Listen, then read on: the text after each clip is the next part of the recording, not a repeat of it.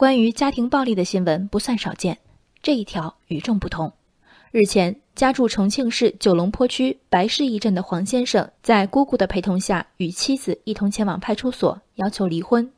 现场可见，黄先生左眼肿胀，手臂上有多处抓伤。他表示，几处伤口是被妻子前晚醉酒后动手打的，而且这不是第一次，因此来派出所报警求助。昨天。九龙坡区公安分局白市驿派出所证实，接到报警后，该所开具了九龙坡警方本年度首张针对女性成员的家庭暴力告诫书。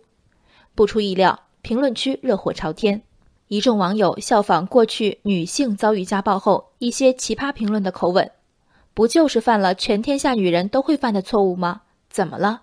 谁回家整天看见黄脸男心情能好？女人生活压力大，打你两下怎么了？不是有孩子吗？”怎么就不能为孩子多忍忍？一个巴掌拍不响，为什么会打你？你不会反省反省自己？把玩笑建立在黄先生的痛苦之上固然不合适，更触目惊心的却是这两条获赞众多、掷地有声的短评，典型的窝囊废！你把男人的脸都丢尽了。抛开表达能力的误差，在“男女平等”四字被写进宪法六十四年后的今天，一些问题想必是有共识的：打人不对。无论是对陌生人还是家庭成员，也无论施暴者和受害者的性别，黄脸男男人该为孩子忍忍的反语之所以引人发笑，是因为为孩子忍耐的设定与男性家庭成员角色定位的刻板印象间的反差。好男儿志在四方，好妻子相夫教子。如果这是夫妻二人的默契和自我选择，当然没问题。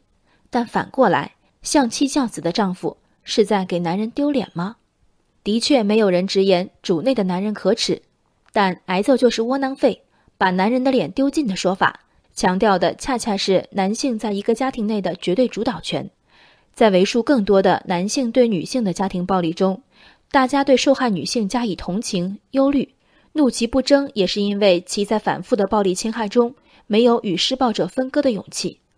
对他们，何曾有过给女人丢人的评判？以男性尊严为黄先生在婚姻中最大损失的人们，直线思维不外是：堂堂大老爷们儿还打不过一个女人吗？这个家你说了不算，还被一个女人呼来喝去吗？家庭暴力是超越性别的恶行，黄先生并非代表全体男性挨了全体女性的拳头，他只是作为一个无辜的个体，为另一个个体所侵害。任何一场家庭暴力。首先都是一个人对另一个人权力的践踏，而非虚无的不把我放在眼里。对黄先生、黄女士们，这糟糕的婚姻，这无法自制的伴侣，已经足够痛苦。